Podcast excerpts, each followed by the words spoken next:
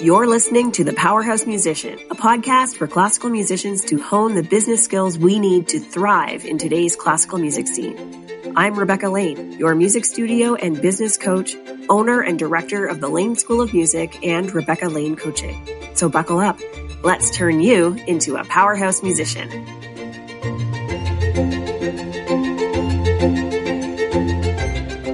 Today we're talking about the goals that you don't reach. We're talking about the goals that we set, that we put our, fixed our eye on and we said, I'm going to do that. And I know I'm capable of that. And then we missed and we didn't get there. And we're talking about why that is and what to do about it because this is a really important piece of the process. All of us as musicians, we set goals. We have performance dates. We have goals for our studios, for our students. We have goals internally for things that we'd like to do, productivity around the house or whatever it is. We set goals all the time. I think musicians are very good at this. And I think this is why musicians often are very great amateur athletes as well is because we're just really good at setting a goal, breaking it down and working towards it. And I think we all know that feeling of setting a goal, breaking it down, working towards it and nailing it. We've all done that at some point. And hopefully for you, you have enough of that, that it's instilled some confidence in you. That's part of why we tell, you know, other people that being a musician is so great is because it builds us up in so many ways and it teaches us so many skills like that. Reaching goals and learning how to do that is an important process. It's an important life skill. And I think as professional musicians, most of us have that life skill. But what we don't focus on enough is what to do when we don't reach the goal. What happens if we set the goal and we don't, we, we miss the mark, you know, it just, it doesn't, things don't line up for some reason. It doesn't work out or, you know, we, we don't nail the audition. We don't play the piece. We, whatever. We don't get the students that we want. That happens and it should happen. And if it's not happening, then that's a problem too. Failure is part of success. We've talked about this before. If you aren't failing at all, it means you're probably not setting your sights high enough, right? You're not, uh, you know, as aspiring to anything worthy of you. So I, today I want to go through this and break this down a little bit because not reaching goals is as healthy and helpful as reaching them. Okay. So number one, this is totally part of the process as we've described. And as I've, you know, everyone sort of knows this, you cannot get anywhere without some level of failure and failure is very, very normal, especially the higher you start to go. And if you think of success and failure as kind of a graph, like over time. You know, we have our, our timeline. This is time on the bottom and maybe this is like progress on the top or success or goals or something. If you set your sights up here, this is the goal. If you want to get to there and you're starting here and you're going, you're aiming for that, you're going to build yourself up and gradually, gradually, gradually get better and better at the thing until you achieve your goal or get closer and closer to your goal. But the closer you are to the goal, the further down the, the more you could possibly fail, the closer you could get, the bigger a gap it is, I should say, from your goal to where you started from. At the beginning, a failure is very tiny.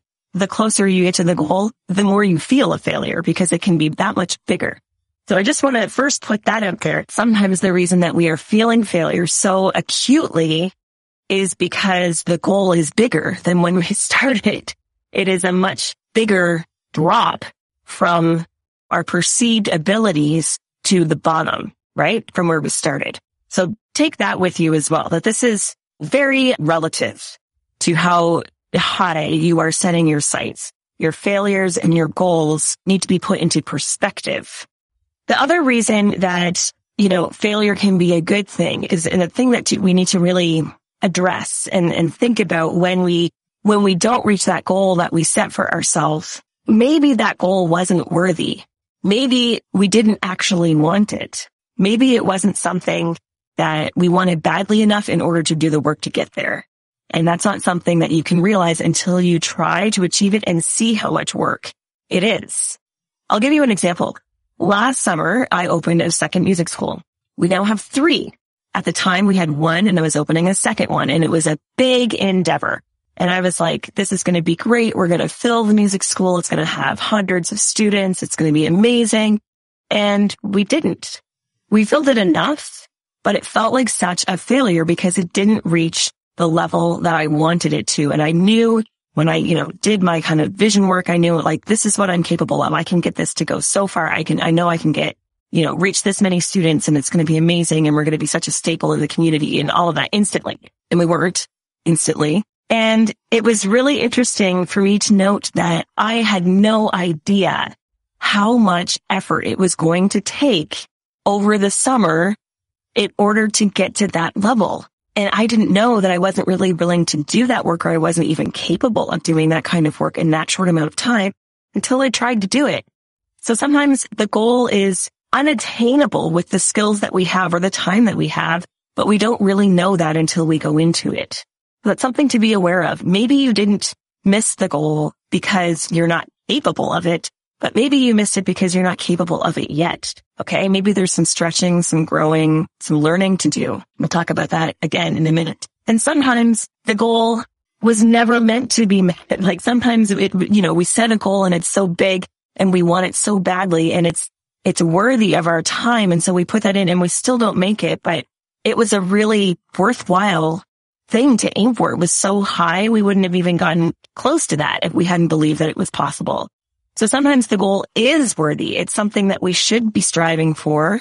We should be putting in the time and the effort and all of that into to get to, but we wouldn't have even gotten as far as we did unless we had thought that we could get that much further. It's kind of like that really silly expression, like aim, aim for the moon, you'll land among the stars, even though like the stars are further away than the moon. But you know what I mean? Like if you aim really far, you'll land somewhere in that vicinity, even if you don't completely get to your target. You'll still go further than if you didn't aim anywhere. So the goal maybe was a really worthy goal.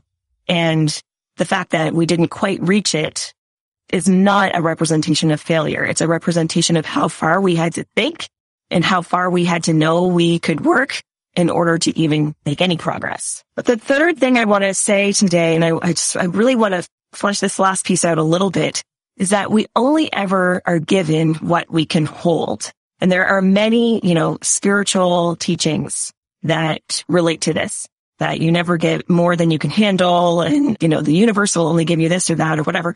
There are lots of different people who believe in this notion that you will only ever get what you can handle. So sometimes we ask for something that is too big for us.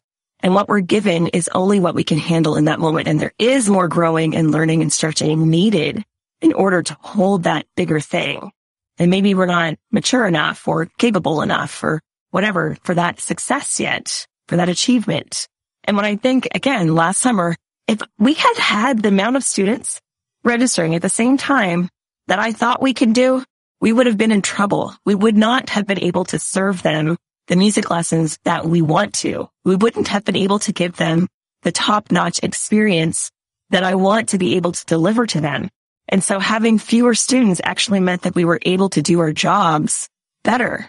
We were able to handle the students that we have and support the teachers that we had much better. If we had had the students that I thought we could have, it would have been a disaster. I didn't know how to hold that many students yet. And that's been a really difficult lesson to learn over and over and over again that we only can hold so much. I only have a, there are limits to my abilities at this moment in time. And in order to add things to the pot, I need to take some stuff out first. Number one, I need to make room for it. So what am I willing to let go of in order to make room for this big accomplishment? If it's not in proportion to what I am letting in, then what I want to come in is not going to.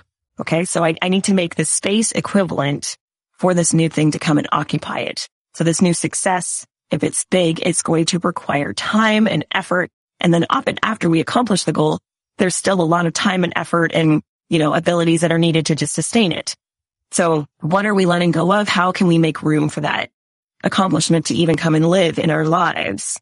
What are we letting go of? But also another way of thinking of this is like, who do I need to be? I would have needed to be a much more proficient leader last summer. I would have needed to delegate many more things than I was capable of doing at the time. I didn't have the systems in place. I didn't know how to portion things out to people in a way that they understood how to do it so that they felt supported. And if I had tried, that would have been a failure. So I wasn't ready to let go of those things. I wasn't ready to be that kind of leader who can achieve that kind of goal. Okay. So who do we need to be? What do we need to let go of? These are things to think about as we think about why our goals maybe are coming at the rate that we want. We're not achieving them as quickly as we want. So sometimes when we were thinking about what we can hold and what we need to let go of, the things that we need to let go of are not necessarily commitments. They're not necessarily things taxing on our time. They're also ideas of ourself. And that could be, you know, maybe I didn't think last year of myself as a leader of a business, which is what I am. I wasn't ready to take in that role and be that person yet. Or maybe it's an idea of what you think success will bring you. Sometimes these beliefs are very ingrained in us. We think that we're going to have to give up something we're not ready to give up, like a friendship or whatever. Sometimes we think that bringing in that success is going to be more, it's going to damage our life more than it's worth. And sometimes those thoughts are buried very deeply. But the thing about it is you won't actually know unless you try to achieve the goal. So the fact that we label these as failures, that this is a fail, we didn't get to the thing is not at all failures. It's just data. It's just information that we then need to look at very carefully and repackage so that we can then go out and try again. And everything in life is basically trial and error. I'm just going to say it. So trying again is what we have to do in order to turn that failure into a success. If you just leave it there and you never try again, then it, it does sort of feel like a failure. But if you repurpose that data into something much greater, it can be so much more useful in your life, so much more rewarding when you finally do reach that success. There are so many things to learn from our quote unquote failures. That's your Monday motivation for today. Have a wonderful week. I'll see you next time.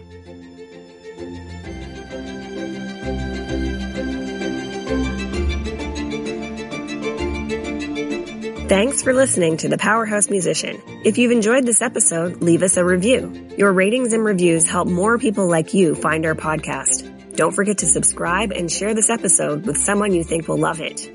To meet more powerhouse musicians like yourself, join my free Facebook group, The Powerhouse Musicians. Until next time, I'm Rebecca Lane, and you are a powerhouse musician.